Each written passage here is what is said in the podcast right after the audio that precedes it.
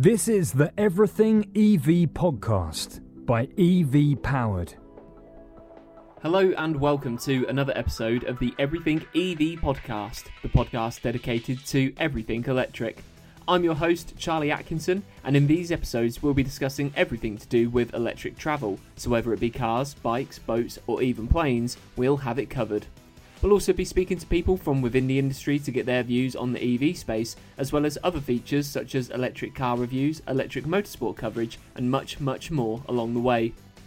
This podcast is available on all streaming platforms, so be sure to subscribe to wherever you get your podcast from to receive every single episode as soon as it's released. And please do go back and check out all our other episodes too. In this week's episode, we're joined by Jonathan Carrier of portable EV charging solution ZipCharge. Roughly the size of a compact suitcase, ZipCharge is described as a smart charger on wheels, allowing anybody to charge an electric vehicle anywhere at any time. As co founder of ZipCharge, Jonathan is here to talk all about the company and how it is the final piece of the EV charging puzzle. So, Jonathan, welcome to the podcast. Now, when I first heard about ZipCharge, it seemed like the kind of thing that had to have come from some sort of typical EV charging nightmare, either being stranded somewhere or lots of broken chargers. So, was there a light bulb moment like that, or is there a completely different story behind the company? No, there's a slightly different story. It, um, my co-founder Richie Sibal, his brother lives in Twickenham, actually not far from me, over in West London. He'd bought an EV um, and uh, lives in a you know Victorian house, and therefore didn't have off-street parking. He was using the local charge point at the Shell petrol station, but very quickly, even that he found at the time when he wanted to use it, somebody else was you know always there, and he was having to queue, even in these very early days of EV adoption. So knowing his brother, you know, worked in the car industry, he, you know, he, Richie was asked by his brother to say, well, look, you've got to be, come up with some way you can solve this, really, you know, that I can have a way to charge, even if I don't have off-street parking, that saves me having to go use public charge points. Um, so that's where the idea of a portable charger was born, you know, one that you could use every day to be able to top up your vehicle with your range needs um, that could really try to help provide a, a nudge to people to go electric. And, and really, my situation is quite similar. I live in an Edwardian house in Ealing, so uh, you know it's, it's, it's still over hundred years old. It's a terraced house and no off-street parking. I have an electric vehicle, so I understand acutely what it's like to live with an EV, you know, and and the pain that comes with being able to charge and manage charging. And for many people, it's actually hugely inconvenient. You know, there are many, there are some that are really early adopters that go to any lengths to have an electric vehicle, regardless of whether they can charge at home. And you may see photographs of people with, you know, cables out of their houses draped across pavements, you know, that kind of thing, which isn't great it's actually illegal in some parts because it's a trip hazard. Um, and then there's other people that will refuse to buy an electric vehicle because they can't charge at home. And in fact, when you look at all the data today, the number one reason why people reject an EV is now charging anxiety. It's no longer range anxiety. And when you delve deeper into what people say and you know their response, they're very much concerned about how they charge at home. Now, for many people, what that means is being able to charge where they park their car most of the time. It doesn't necessarily mean charging it in a garage or charging it in you know on a driveway because most people realize the most convenient thing when you have an electric vehicle is to be able to charge anywhere that you park you know pretty much um so and that's really where zip charge is born so it's not really about that emergency use case like you say you know the reassurance that if you run out of charge what am i going to do of course it can fulfill that need but this is more like a power bank for your EV, something that allows you to top up with range as and when you need it every day to be able to help you switch to an electric vehicle. And that's great for everybody because then everybody benefits. Absolutely. And now we'll come on to the product itself in a little while, but before we do, I just wanted to get a bit of insight into your background and your career. And you just touched on the early stages of ZipCharge. So, when did you become involved with the company? Yeah, so Richie had started looking into it with his brother, you know, as the kind of catalyst back in March, did some early feasibility kind of technical work, but didn't really have an idea of what it could become as a product or how you could take it to market or ultimately what that vision that would go around of turning an idea into a commercially viable proposition. And really, then I joined in the summer of 2020. So it was kind of a lockdown, you know, kind of uh, initiative. I was working on it part time to help him, and then kind of came on board as co-founder in February of last year, and then have been full time on it since the summer of last year. You know, so um, it's uh, it's been a great opportunity to get my teeth into something that you know is ultimately our business. You know, something that we've been able to craft and conceive together but both of us, you know, we we're lifers in the global automotive industry. You know, um, Richie is an expert in electronic systems engineering, and uh, he's worked for the likes of um, McLaren for the Geely Group. He's worked and developed the electrical system and the traction battery for the TX taxi, which he's very proud of. That you now see 5,000 of them on the roads in the UK and also he's worked for Lotus, working on the Evija and many others with their electrical systems as well. He's now and just leaving Gordon Murray Design, where he was the CEO of Gordon Murray Electronics, so developing all of the electrical system for um, the T50, T33, and all of the other vehicles that are coming out of Gordon Murray. So you know, comes with a real long, strong legacy of um, automotive experience. Myself, I'm a mechanical engineer by first degree, but actually I've spent most of my career in kind of strategy. That's initially product strategy, but also kind of more of the commercial and corporate strategy. So again, Richie and I worked together at McLaren. We've known each other nearly 20 years. Um, and I've had the privilege of working for Fiat globally in Italy. I've worked for McLaren, creating the sports car company right at the very early genesis and all of the MP412C, P1 and vehicles that came afterwards. I've worked for Mazda in their European headquarters on all, all of their global product development on CX5 primarily and the Mazda 6 in the early product development stages of that, again, working with the designers and engineers. And then I worked for Jaguar Land Rover for seven years. Uh, I was responsible for all of global product strategy for Jaguar. That was all of the Jaguar transformation and crafting the plan and developing all of the products for its turnaround and transformation back in 2010. Um, that included XE, XF, F Pace, the, the fastest and best selling Jaguar ever, um, as well as then I Pace CX75 and a number of other products associated with it. I was also responsible for all of our global market research, our volume planning, basically everything that you control as a lever in order to deliver revenue, which is pricing and volume, and therefore what the product delivers behind that in order to support and grow a you know large car company. Since then, uh, well, at JLR, I set up InMotion Ventures. So I was both venture builder and investor in multiple mobility services. So I set that up as a separate business for Jaguar Land Rover. So I was like a corporate entrepreneur. Um, and um, that took me far more into the startup space, where since I've worked, been a non exec director for Hire which is the UK's largest peer to peer car sharing company. Um, I've worked on flying cars for a startup in Slovakia. So um, that's Urban Air Mobility, eVTOLs. And then most recently, before ZipCharge, I was working for InoBat, uh, doing corporate development work, include a number of other areas for um, lithium-ion battery cells. So come at this also with a good technical understanding of where batteries are going. You know, the development in, in particularly nickel-rich uh, batteries and how that will help transform electrification in the future. So, your history and career has revolved a lot around internal combustion engine vehicles, but you said earlier that you are also an EV owner now as well. So, when did you first become drawn to EVs and what was your first sort of experience with them?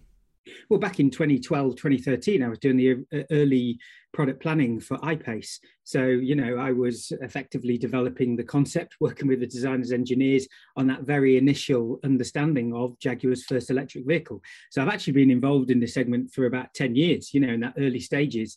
And in fact, back in 2020, 2010, when I was uh, trying to develop and support Jaguar's transformation, one of the strategies we looked at back in 2010 was turning Jaguar fully electric, even back in 2020, uh, 2010. And I was I was a little bit dismissed internally, as you can imagine, by some of the hierarchy that that, that was a viable plan. But um, just imagine what Jaguar could have been if there'd been the level of investment from 2010, and actually the XE, F Pace, and other vehicles had been fully electric instead of internal combustion engine.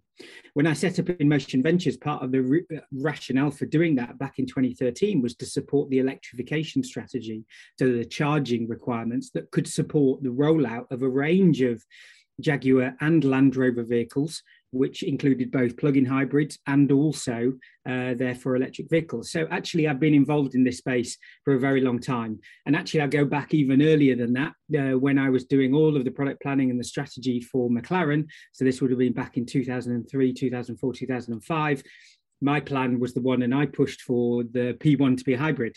You know, so I've been involved in understanding the, the, the trajectory of the automotive industry, how electrification as a vector is, you know, ultimately where the, the industry is heading and how in order to build the right products with the right level of performance that can ultimately also then deliver that. And now fast forward to today then where is the business at now? Because I saw on your website that you're taking pre-orders now. So when does ZipCharge come to the market, and when will it be off the shelf ready? Yeah.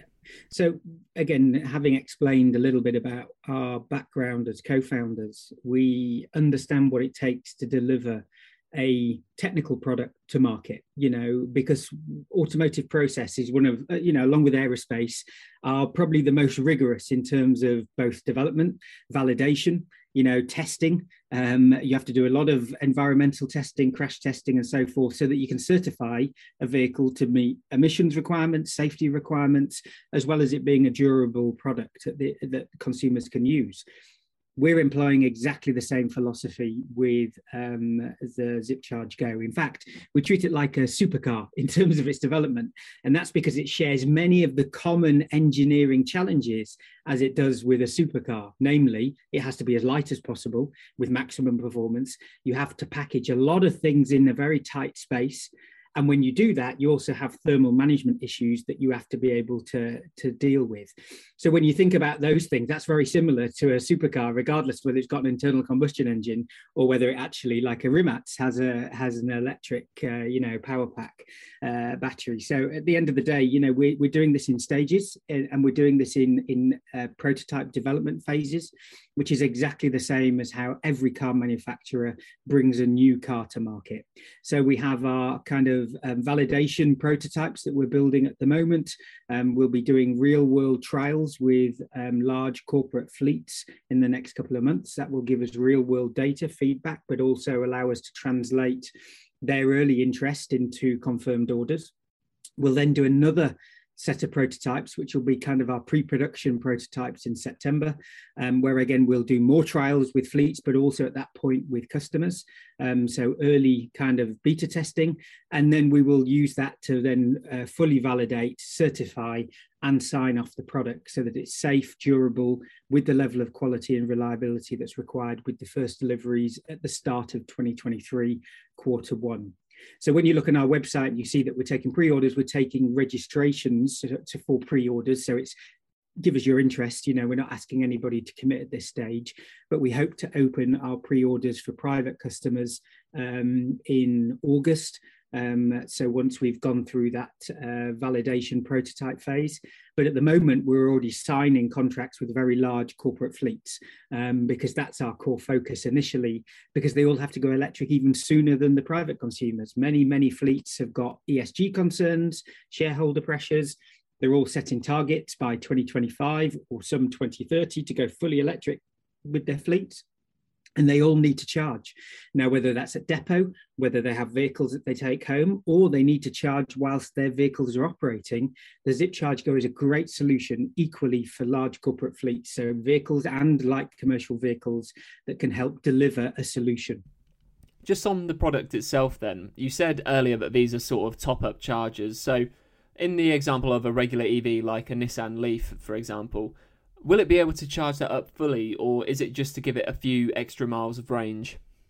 Yeah, so our our solution will so we'll have a range of charges from four to eight kilowatt hours that will deliver a Tesla Model 3 between 20 and 40 miles. For Nissan Leaf, it's 18 miles and 36 miles. So it depends on the efficiency of the vehicle, but pretty much. So when you look at all of the data, the average vehicle miles traveled in the UK is 18 miles. In Europe, it's a little bit more. In Germany, it's about 19 miles, uh, just under 20. Other countries in Europe, it's less, and in the US, it's 26.5 miles but that's spread across the entire, you know, you know North America, you know, the from east to west coast. When you look at California, you look at New York State, and you look at Florida, the kind of three core EV markets in the US that represent kind of 70, 80% of EV sales in the US. Actually, it's in the low 20s. It's uh, much closer to European levels. So, what our charger can do is give you the ability to charge your vehicle with the range that you need every day. So, does that mean it's going to be your charger for every eventuality? Absolutely not, because when you charge, you don't use the same type of charger. You know, it's it's not analogous to internal combustion engine vehicles. There's only one pump, there's only one pump speed, there's only one type of fuel. You know, with electric vehicles, there's different types of chargers with different ratings and different speeds that actually are more suited to different types of applications. You go on a very long journey, you need rapid charging because you need to be able to get going quickly again. But when you're parked at home, you don't need super fast charging. In fact, you want the thing that's the cheapest and also the most convenient. And that's where the Zip Charge Go really fits in because you plug it into your regular household socket. So you charge it at the lowest possible cost, far cheaper than you'd pay in public charging um, because you pay your domestic rate or your business rate. And then you just plug it into your vehicle and transfer the power, and it'll give you your daily range needs. And actually, you don't need to be able to fill the vehicle to 100% because when people own an electric vehicle, what happens is you graze you don't gorge. So when you have a, you know, petrol or a diesel car, you wait for your light to come on, wait for it to go to zero, you drive to the gas station, petrol station, and you fill it up to 100%.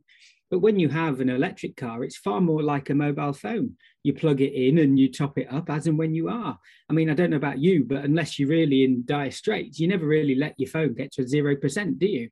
You keep topping it up. And it's the same when you look at all the studies with electric vehicles. People keep a steady state of range somewhere between 40 to 70%, depending on personal preference unless they're going on a much longer journey. So, in that case, our solution fits in very well with encouraging people to charge a little but often. And when you do that, not only do you meet your needs, you save time, you save money, it's more convenient because you never have to move your car and drive somewhere else to charge it, which actually in European cities is a real issue because someone takes your parking space and then it takes half an hour to find another one by the time you come back. Um, but also because ultimately um, it gives you the flexibility around charging. Um, so many people, 40% of people, don't have off street parking. So the challenge for them is they have a variable parking space. They can never guarantee where they're going to park. They can never guarantee they're going to get access to a fixed charge point, even if there is one on street, and whether they'll be able to use it at night. So this is a great way to be able to top up your car little bit often and give you the charge that you need for your daily mileage. Yeah, that sort of answered another one of my questions, really, because prior to this interview, I was thinking about ZipCharge and how the rollout of charging infrastructure and things like community charging could be seen as a rival to what you guys are doing, but instead it's just another piece of that EV charging ecosystem, isn't it? You've got it exactly right. It's complementary. We can't. We've stopped. Got to think. Uh, stop collectively. We have to stop thinking of, of EV charging as an or debate. It's one or the other. One will succeed versus the other. It's not. It's an and debate.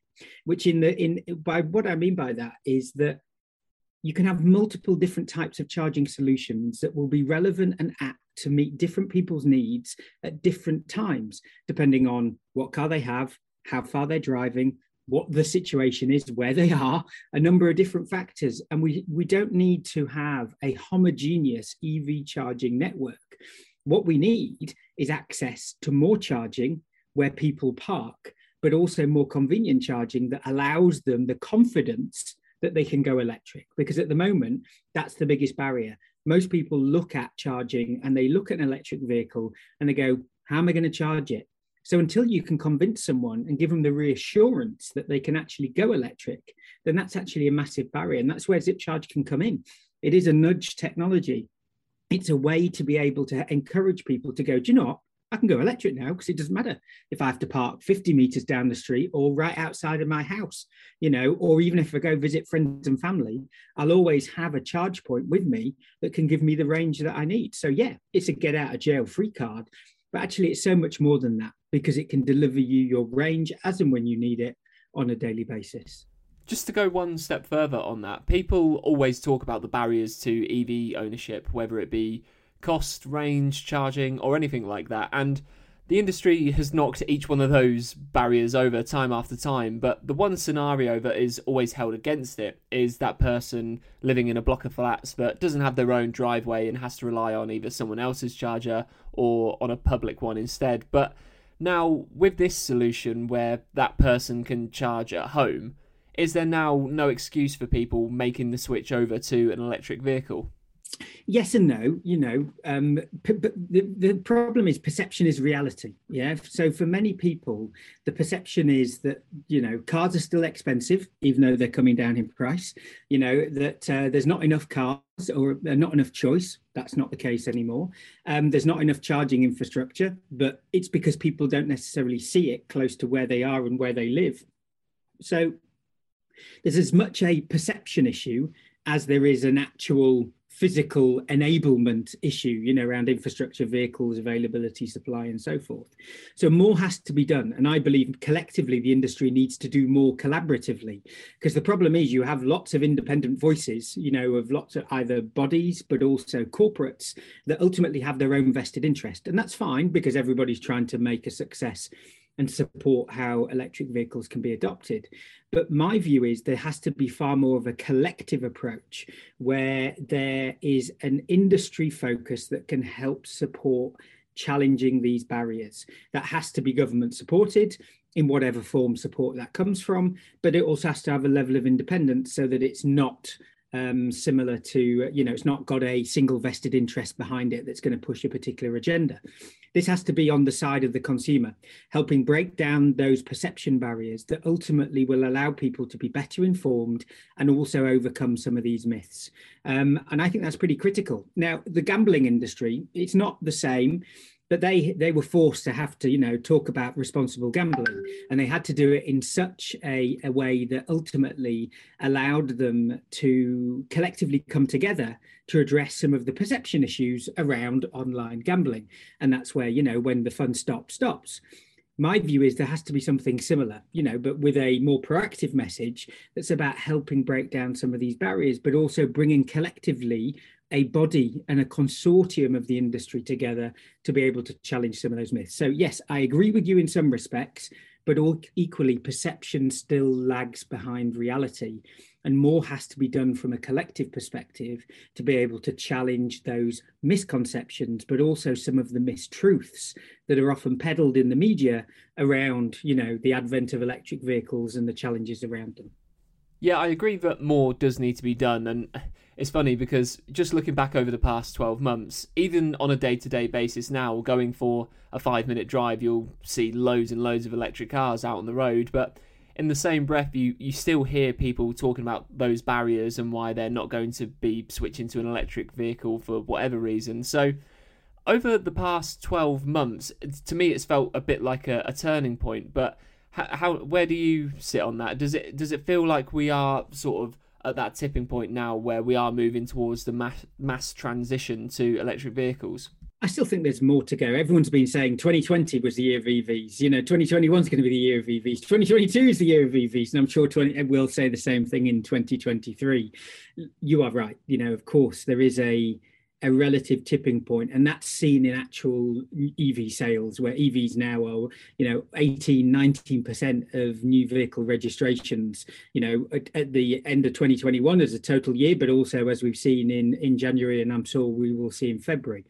Part of the challenge is about supply constraints on vehicles. That's somewhat linked to the semiconductor challenge but also supply of batteries you know and there's enough demand that ultimately will eat up all of the supply that comes into the market so you know i don't think that will help um, i don't yet think that we have a natural balance between supply of vehicles and demand I think we we we've swung slightly the other way, you know, where there was some range availability on the market and not enough demand, and now demand is outstripping supply. That's a great position to be in, but it'd be even better if we could get more vehicles onto the road.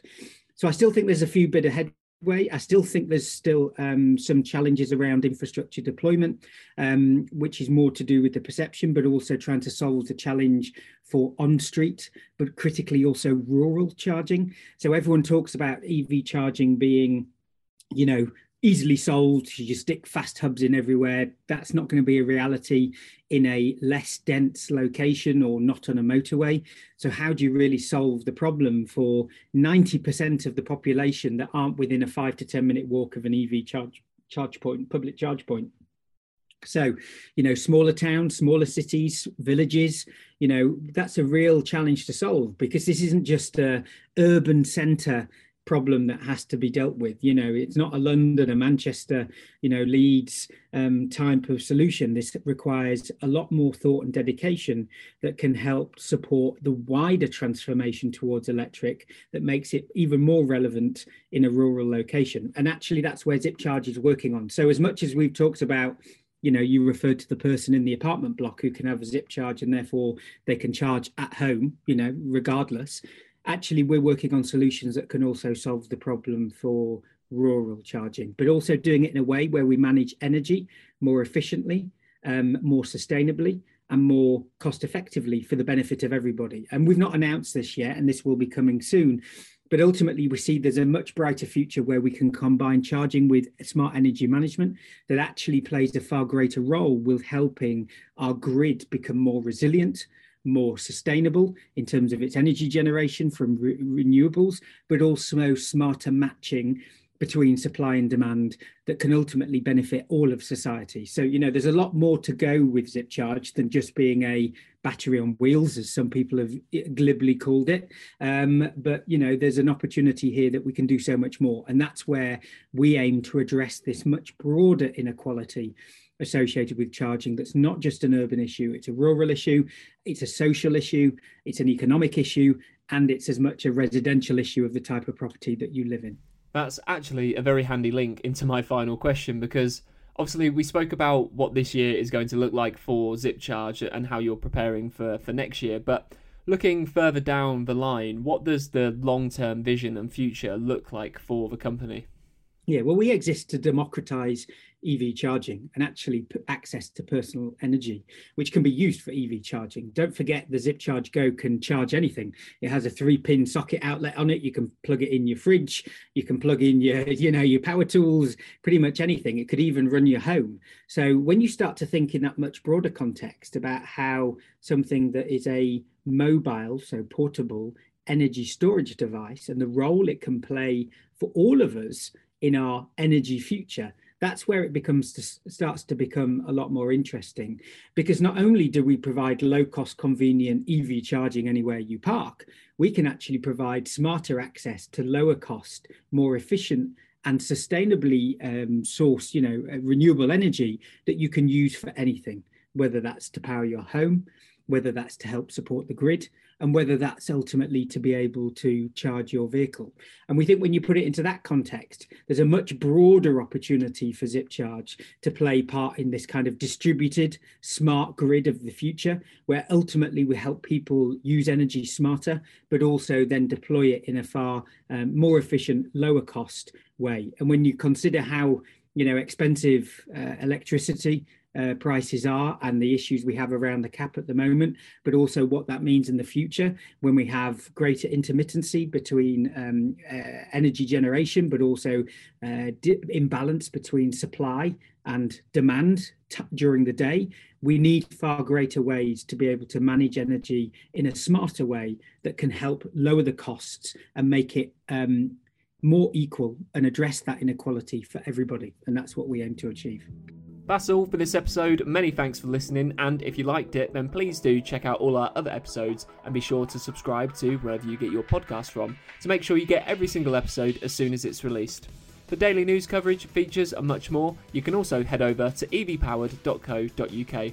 Thanks once again for listening, and we'll see you on the very next episode of the Everything EV podcast.